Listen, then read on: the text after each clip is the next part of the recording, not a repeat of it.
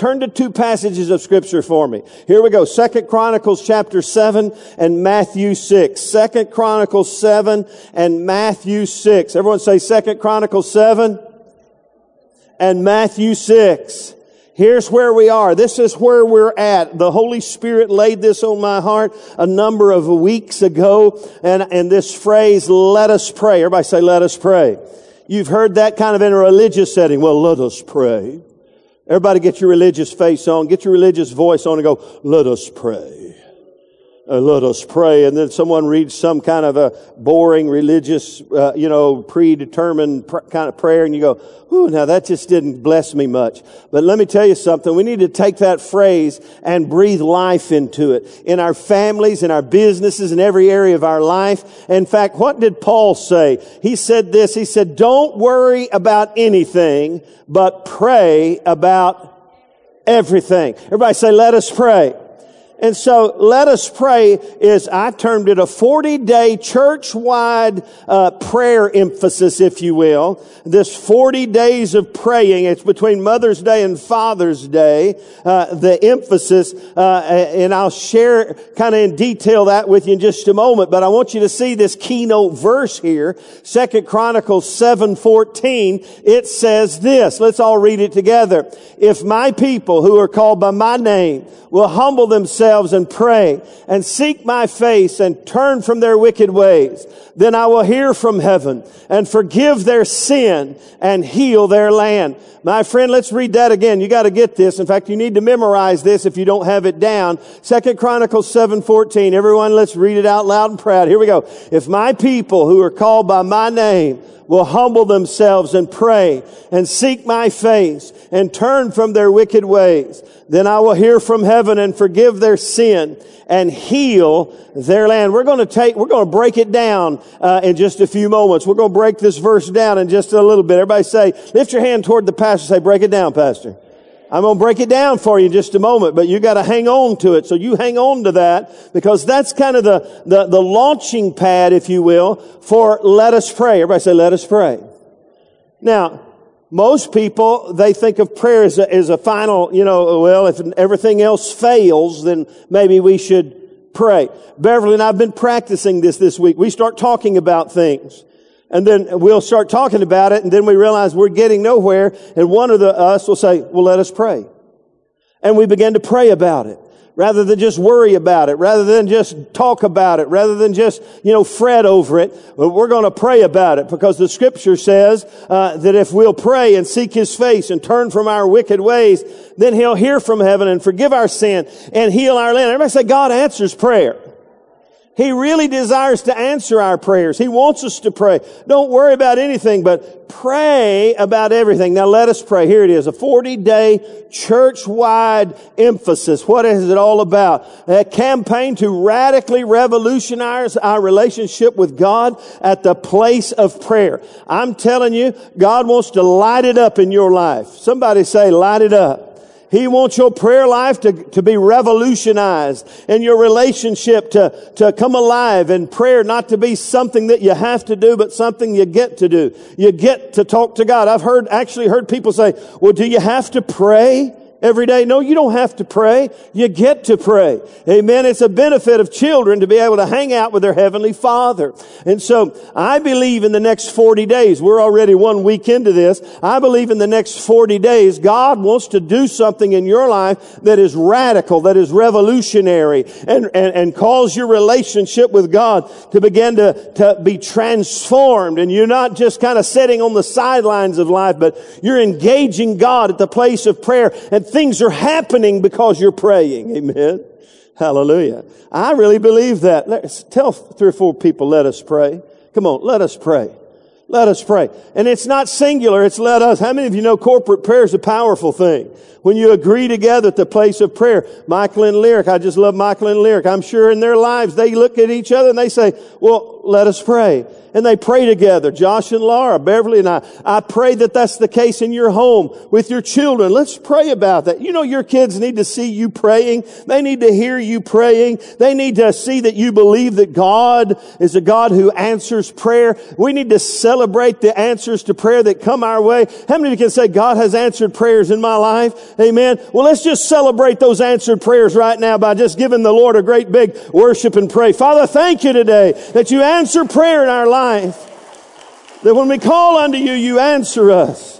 Thank you, God answers prayer. Sadly, most people really don't believe that or they'd pray a whole lot more. Amen.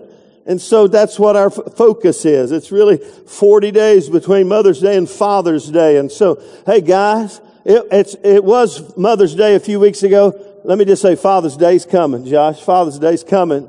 And so Father's Day's coming. And so between now and then, everyone say it. Let us pray. No, let us pray.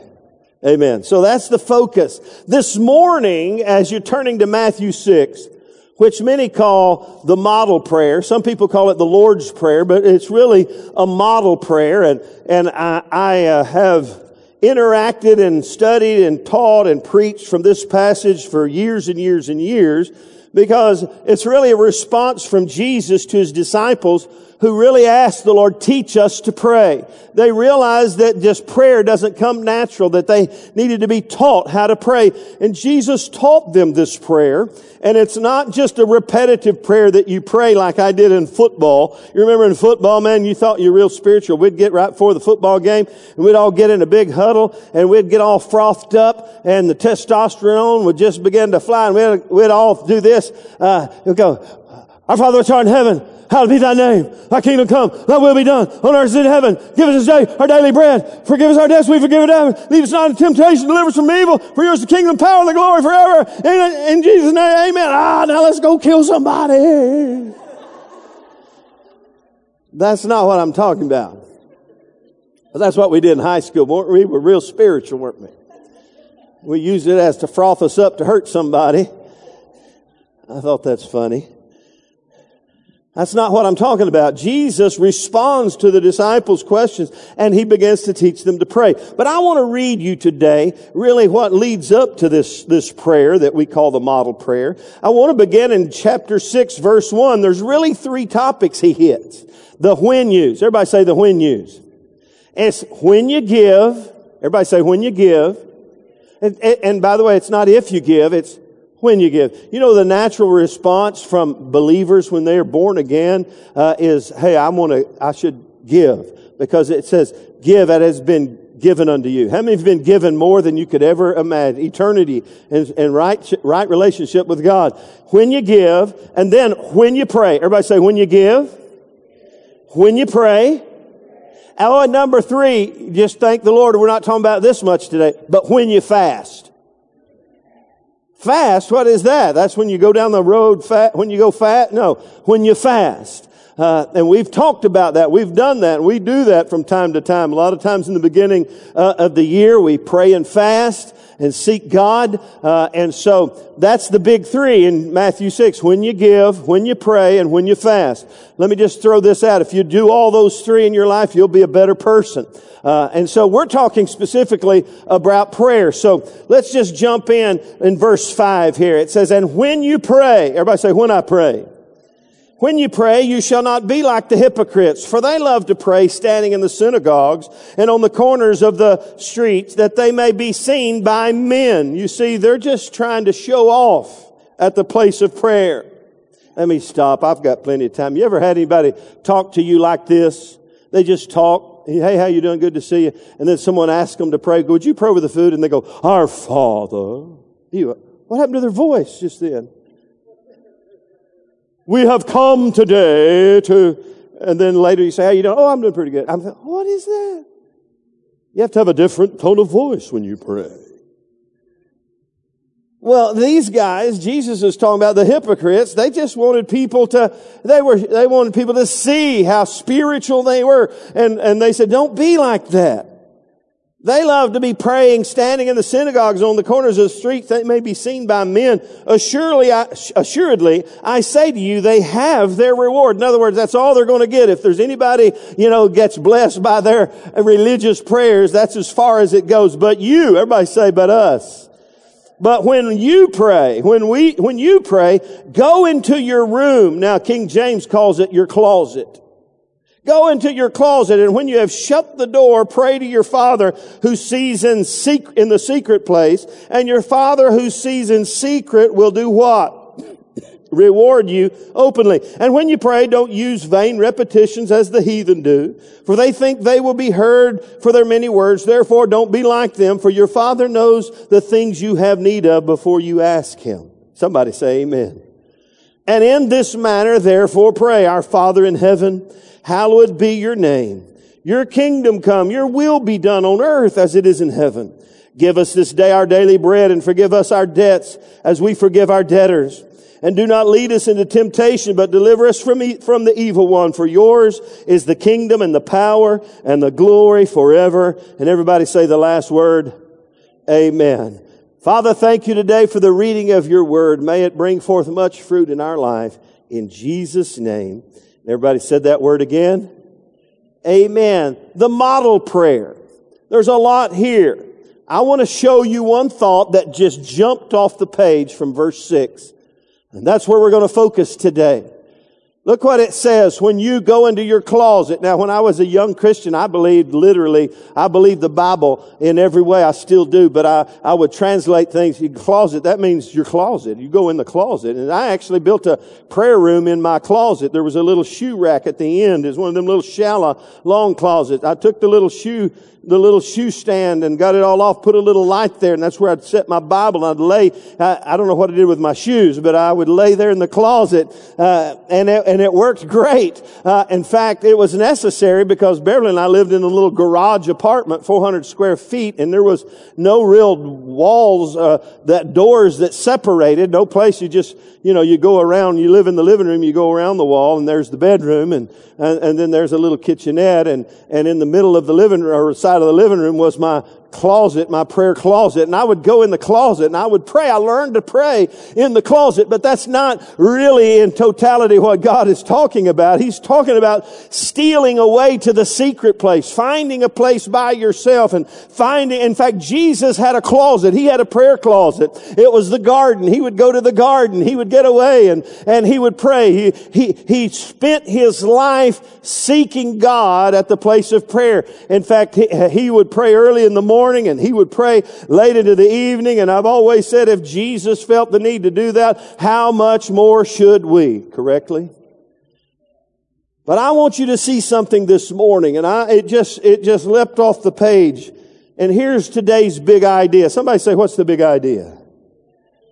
Here's today's big idea. Now, this, you, you're gonna have to, before you, we flip the big idea up there, let me just say, this, this has the power to transform your entire life and your family.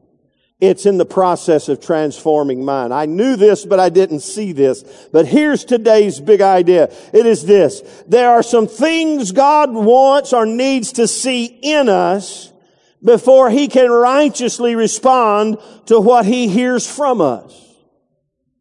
Let's say that again. There are some things that God wants to see in us before he can righteously respond to what he hears from us. Now, it, the, the, the insight here comes from the verse I just read to you when it says in verse 6, when you pray, you go to, you shut the door, pray to your father in the secret place, and your father who hears in the secret place, your father who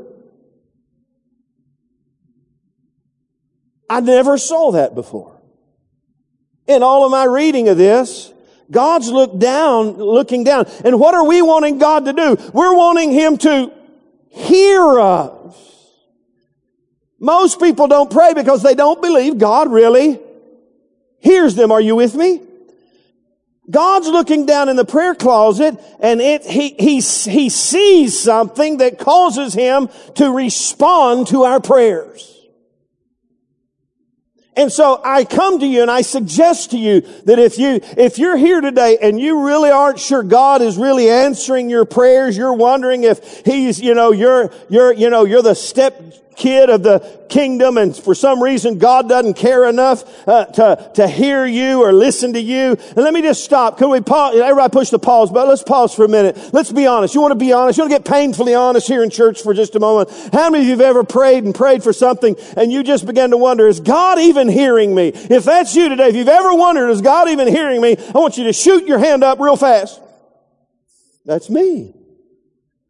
I wondered, is God even hearing me? You know what? I, I, know there's nothing wrong with God's ears and there's nothing wrong with God's mouth, but you need, you need to understand something. God wants to answer our prayers. He wants to reward us openly. He wants to be manifest in our life. He wants to answer our prayers, but God is looking down and He looks down and He sees something. This is what I believe uh, Jesus is saying. He sees something that causes Him to respond to us at the place of prayer with what we would call answered prayer.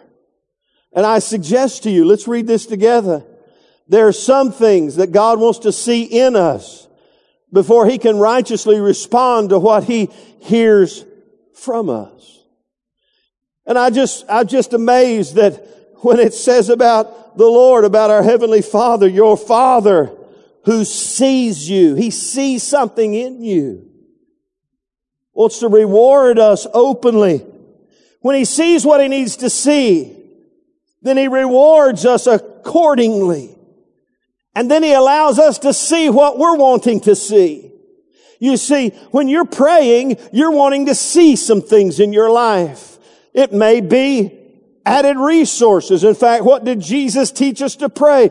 Give us this day our daily bread. When you ask for added resources, you're hoping that God hears your prayers. You're believing that God will give you added resources. He'll give you uh, the bread you need, the monies you need, the finances you need. He taught us to pray that way. We're wanting to see the manifestation of that in our life. And so here's what we need to understand. God wants us, wants to see some things in us so then he can reward us openly and we can begin to see what we're wanting to see from God.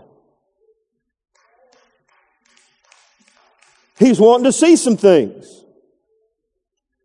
Are you with me? Now, what's God looking to see in us? What's He looking for? What gets God's attention? What's He What's he looking to see? Let me throw you another huge verse this morning. I'm going to throw it to you. This ought to transform your life, lives as well. Second Chronicles 16, 9, just a couple of chapters after Second Chronicles uh, 7, 14. Look at this. For the eyes of the Lord run to and fro throughout the whole earth. Stop and think about it. God's looking for something. What's he looking for? He's looking to show himself strong on behalf of those whose heart is loyal towards Him. Get this with me. God's eyes are going to and fro. He's looking all over Beaumont. He's looking all over Lumberton. He's looking all over Sour Lake. He's looking all over Southeast Texas. He's looking for something. What's he looking for? He's looking for people who have their hearts right whose hearts are loyal towards Him. You see, God's looking at us and He's determining if He has the capacity, He always has the capacity, but if, if, He can righteously respond to us by answering our prayers, but He's looking for someone. He wants to show Himself strong and mighty in your life. He wants to show Himself supernatural in your life. The eyes of the Lord are looking to and fro throughout the whole earth to show Himself strong on behalf of those who are are loyal in their heart toward Him. You see, God, prayer is not, I have an old friend who's in heaven. His name's Louis Besserell. He was a prison ministry. One of the things that caused him to be motivated towards prison ministry was he'd been in prison for years and God showed up in the prison and saved him and filled him with the Holy Spirit. He was a wonderful man. He's in heaven today. And, and he was, of course, Louis Besserell. He was Hispanic and he would say, and he didn't have good English, but he was a great preacher. And he said, God ain't no gimme machine, man. I said, say it again, Louis, so I can understand it. He said, God ain't no gimme machine. A gimme machine? What's a gimme machine? You know, a gimme machine. You put something in, you get something back. You get, it's a gimme machine. I said, I've never heard of gimme machine. He said, God ain't no gimme machine, man. In other words, you can't just do this and he has to do that. Look at your neighbor and say, God ain't no gimme machine, man.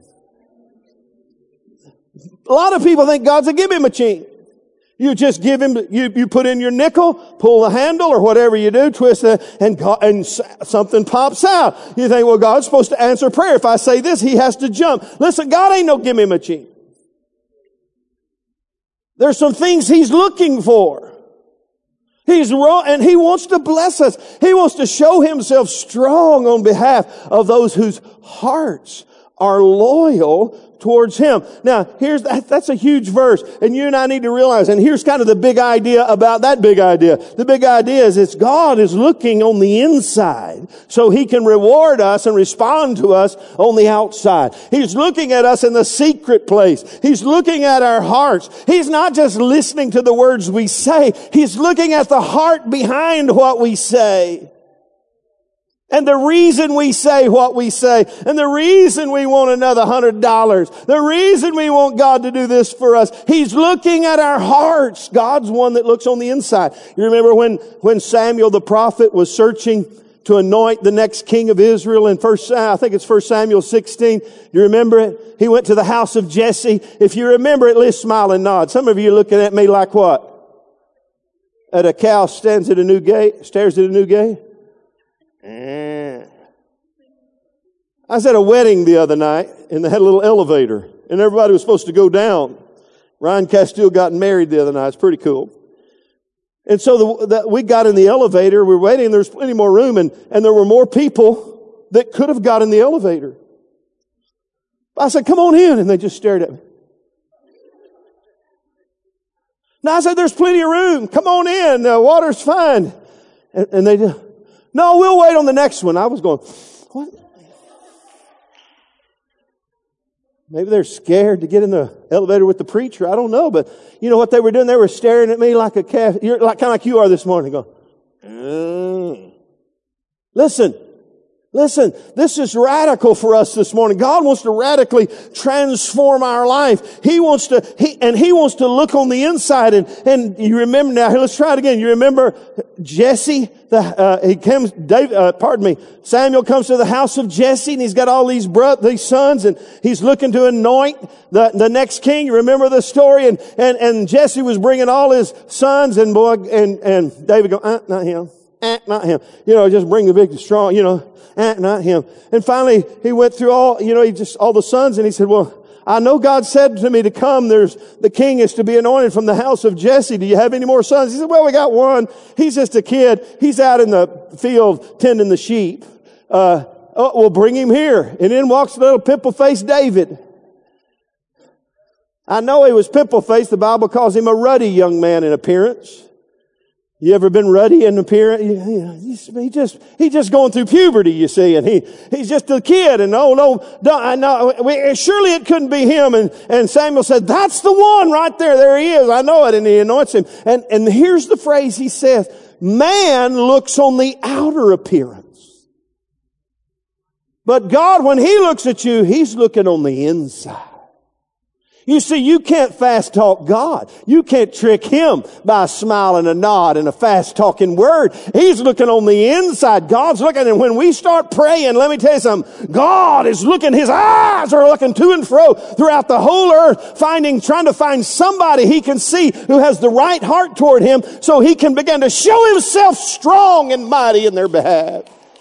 Whoo! There's some things God needs to see in us before he can righteously respond to what he hears from us. You get that. If you got, if you got, I'm going to stay right there till I think I see you smiling and nodding a little bit.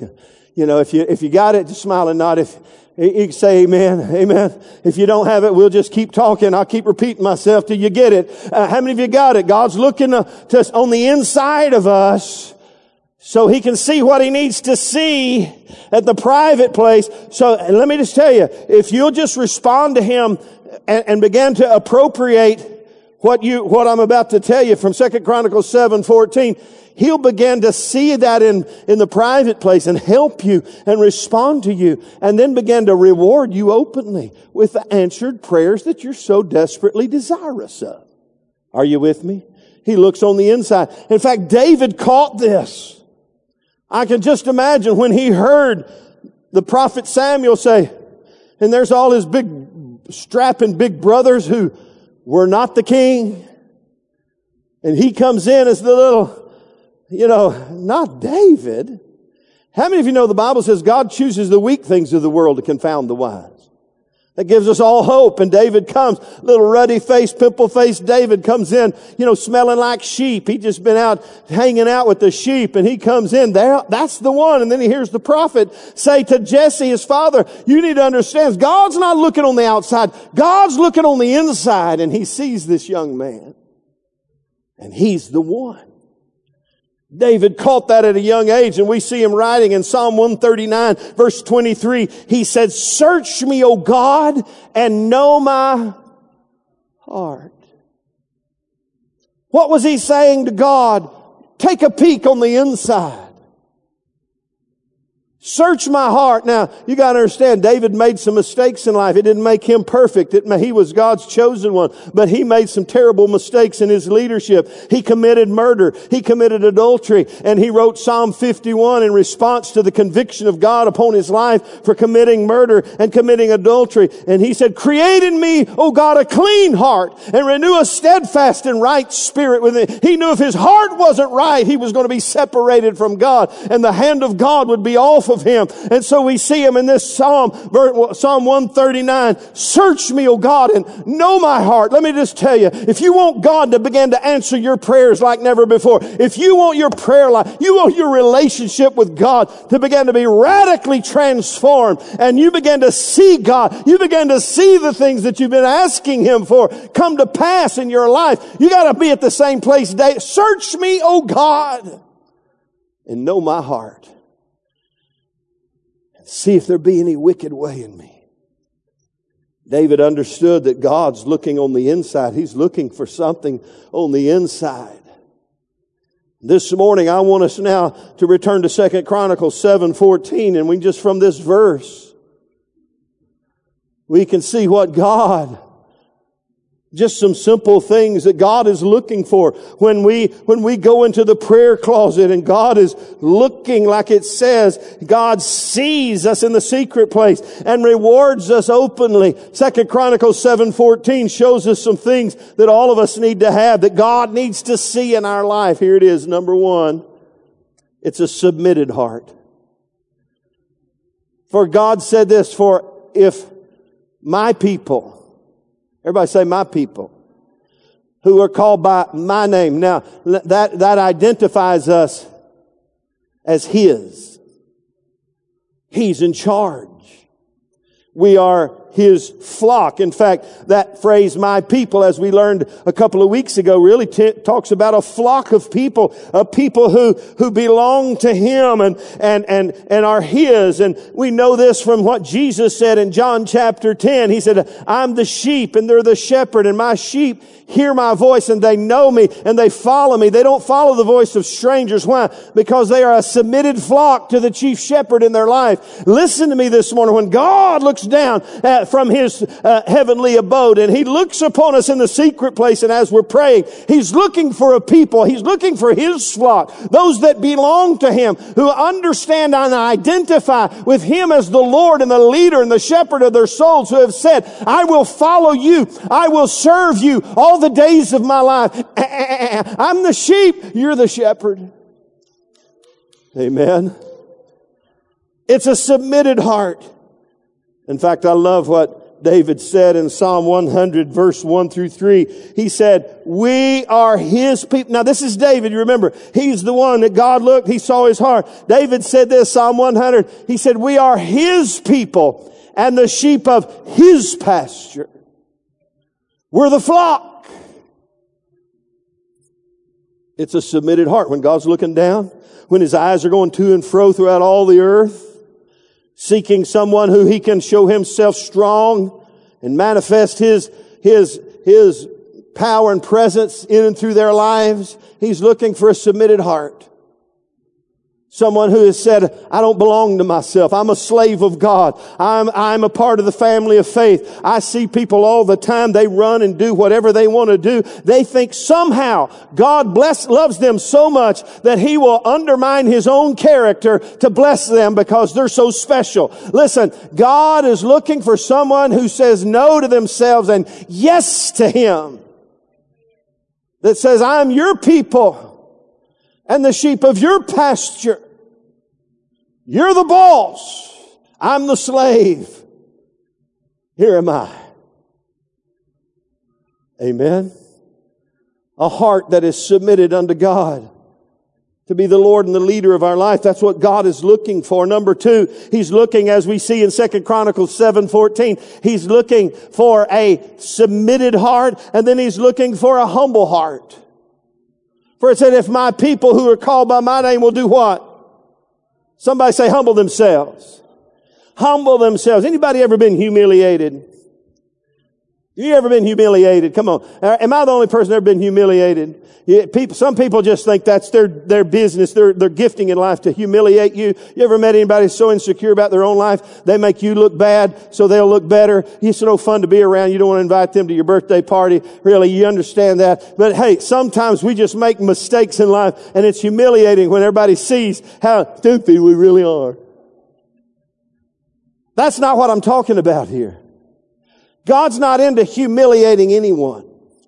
God's not trying to make you look stupid or look dumb. He's not talking about that. He's talking about someone who understands who they are in the light of who He is.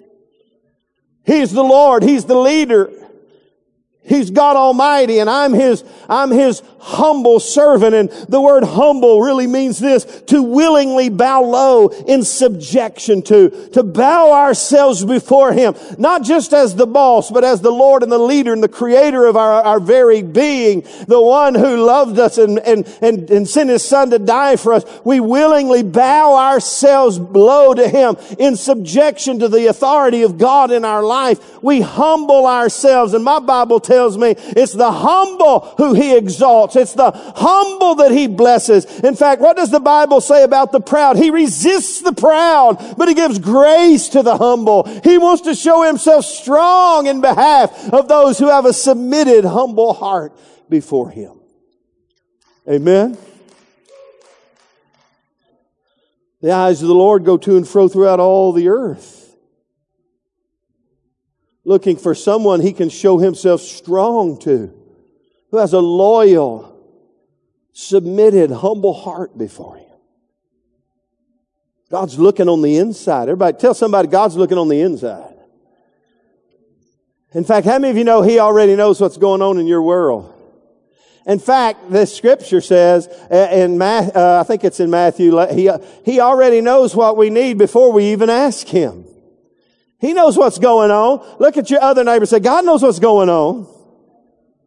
He's just looking for us to respond. He's wanting to be able to look down. He doesn't want to humiliate you. Uh, and listen, let me, you know who, who will be the first one to humiliate you if you don't humble yourself before God? You will humiliate you. You'll do something so bad and so stupid and you'll go, man, that's so stupid. That's humiliating. And God doesn't want us to be, He wants us just to humble ourselves before Him. That's what God's looking for. When God looks down in the prayer closet, He's looking for a submitted heart, a humble heart. And number three, He's looking for a hungry heart. It says he's, oh, I, see, I'm missing these verses. Go back. I'll get you Psalm 10. Psalm 10 says this, Lord, you have heard the desire of the humble. He hears the desires of the humble. He hears, you see, he can begin to respond to that. God can respond to that. He can hear you, he hears the desires, the, the longings of the humble heart, and he responds accordingly. And then number three, he's searching for a hungry heart. He says, he says, if my people who are called by my name will humble themselves and pray and catch this, seek my face. Somebody say, seek my face. Now, seek my face is, is a Hebraic phrase for we want your presence in our life. Now, it's not P-R-E-S-E-N-T-S. Presence. If I can spell it, P-R-E-S.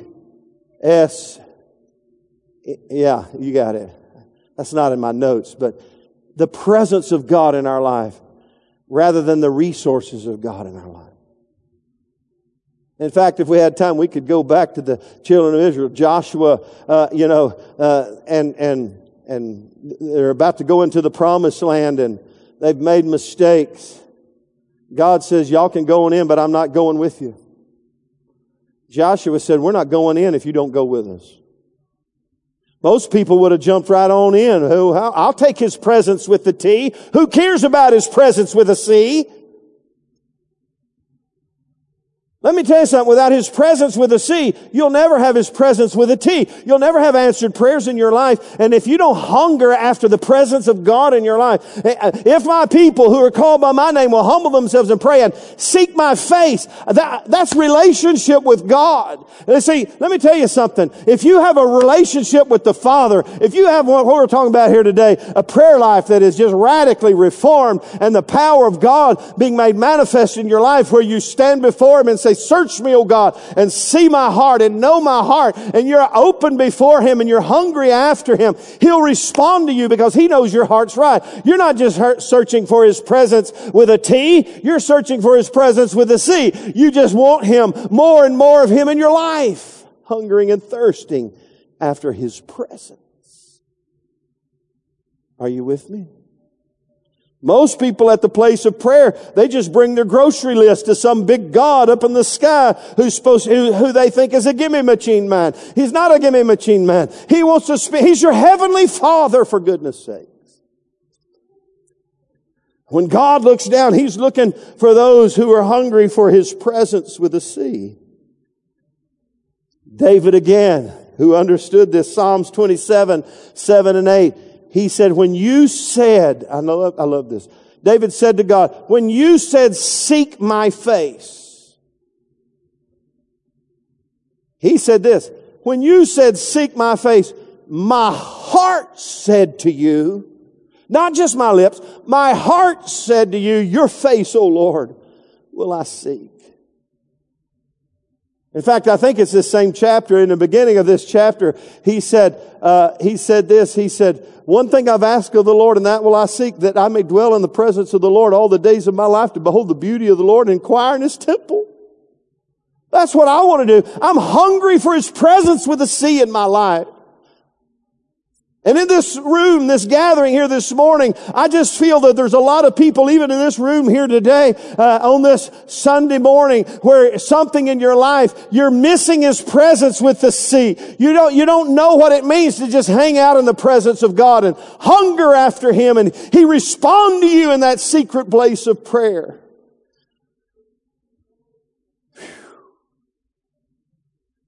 He's looking for a hungry heart. Number four, he's looking for a repentant heart. A heart that is broken because of the sins of our lives. If my people who are called by my name will humble themselves and pray and seek my face and what? Somebody say turn from their wicked ways. That's what repentance is all about. It's about turning away from something. You see, repentance is not just being sorry. It's turning, it's, it's making a change. In fact, the base word of repent is to change the way you think.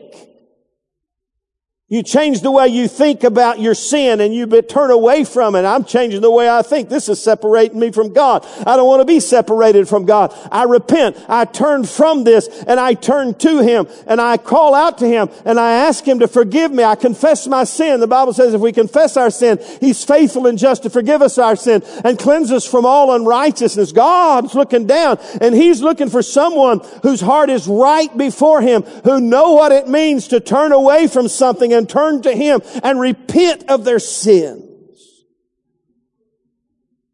He says, when that happens, I'll hear from heaven. I'm telling you all these other things. And then he says, when you, when they turn from their wicked ways, then I'll hear from heaven. Then I'll begin to respond to them in the secret place. When they turn, when they begin to realize that there's something wrong. I love Proverbs 15, 29. It says, He hears the prayer of the righteous. Somebody say that. He hears the prayer of the righteous. Say it out loud. He hears the prayer of the righteous. You want to infer something from that passage of scripture? He doesn't hear the prayer of the unrighteous. You say, well, uh, God hears and knows all. I'm talking about responding to, to the prayer. He, he cannot respond to the prayers of the unrighteous, but he hears the prayer of the righteous. You remember James chapter 5? Remember James 5? If we confess, hey, confess our, our faults to one another and pray for one another that we may be healed. The effectual fervent prayer of a what? A righteous man or woman avails much. It's not the effectual fervent prayer of an unrighteous man. It's the effectual fervent prayer of someone who has repented before God, who is right before God, who are not carrying their, their issues around with them and stumbling through the darkness and hoping somehow God, who is our light, would bless us in the dark place. But someone who's said, Hey, search me, O God, and know my heart and see if there be any wicked ways in me and cleanse me and make me and, and lead me into the way of righteousness, a repentant heart.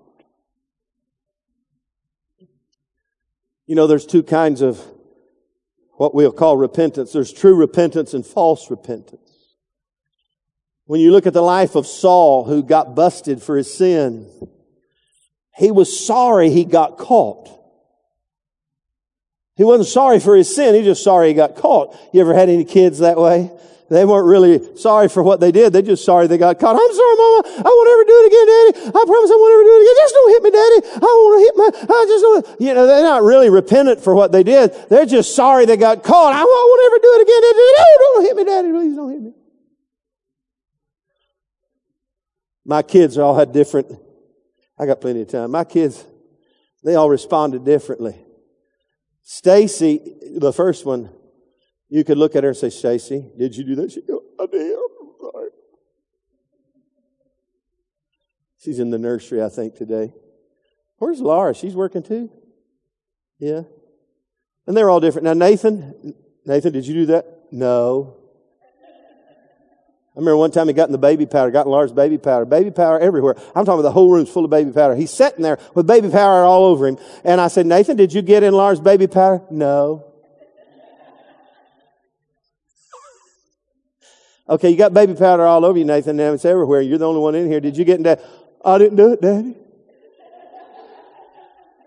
I said, don't make me hurt you. One time I saw it. I was mowing the grass and I went by the bedroom window, bathroom window and I just peeked in there and I saw him in there messing in, in the, he was being innocent. He's messing. And so a little bit later I said, Nathan, did you go in daddy's bath, bathroom and get into daddy's drawer into his toothbrush? No. I said, Daddy saw you in the window. He saw you doing it. Did you do it? No, I didn't do it, Daddy. I said, just don't make me hurt you. They're all different. They all turned out pretty good though, didn't they, Josh? Whew, Nathan was here this weekend for the wedding. Just love, loves Jesus, loves God, loves his parents, uh, and loves uh, uh, what he does for the kingdom. They're all different, but hey, God's looking at all of our hearts, and He's looking if we'll just be willing to repent and turn to God and say, "Hey, search me, oh God." You, there may be some things in our life that we just don't realize are all fouled and fouled up because that's the way we've always been, and we wonder why God doesn't answer our prayers. Why don't we just turn to God and say, "Search me, look inside. I don't want anything to separate me from you. I don't want anything to keep me." From you responding to me at the place of prayer. I'm seeking after your face and I, I repent of anything that would keep me from you.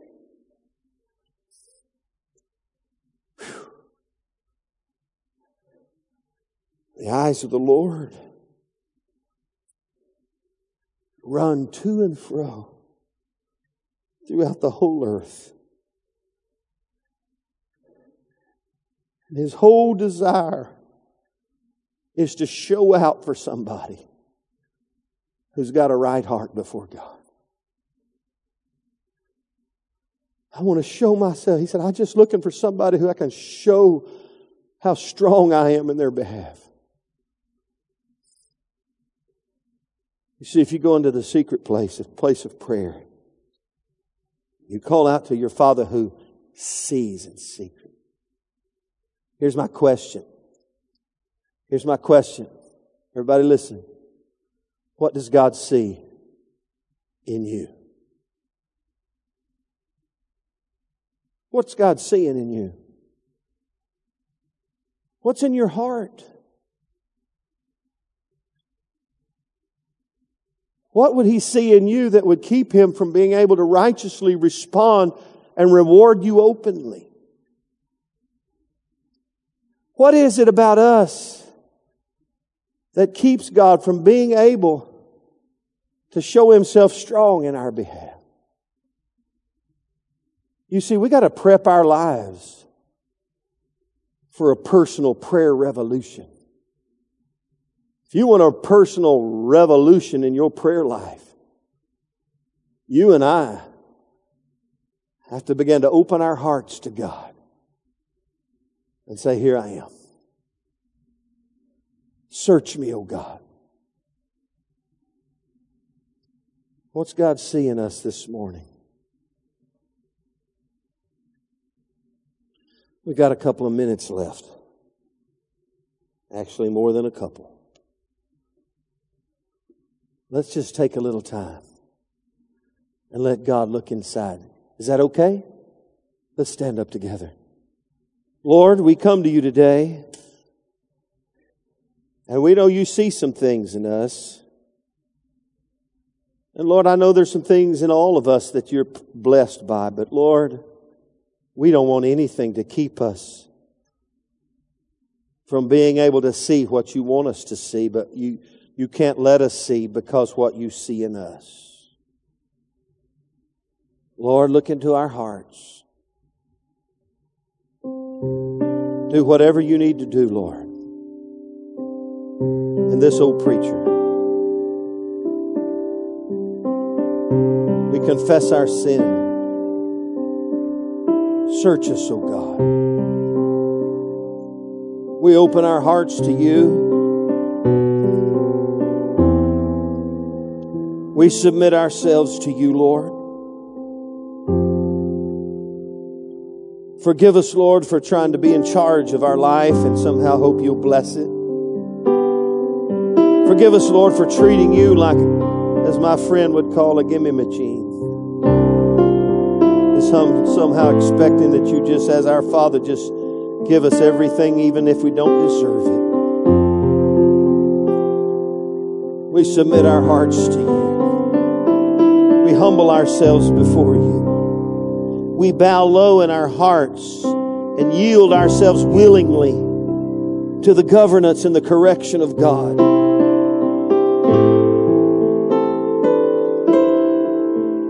And Lord, we hunger after you.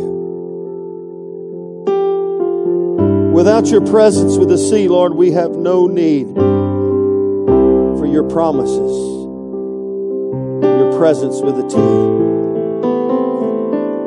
Help us to hunger after you.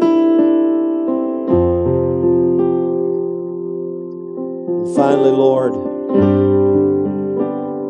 we choose to have a believing heart,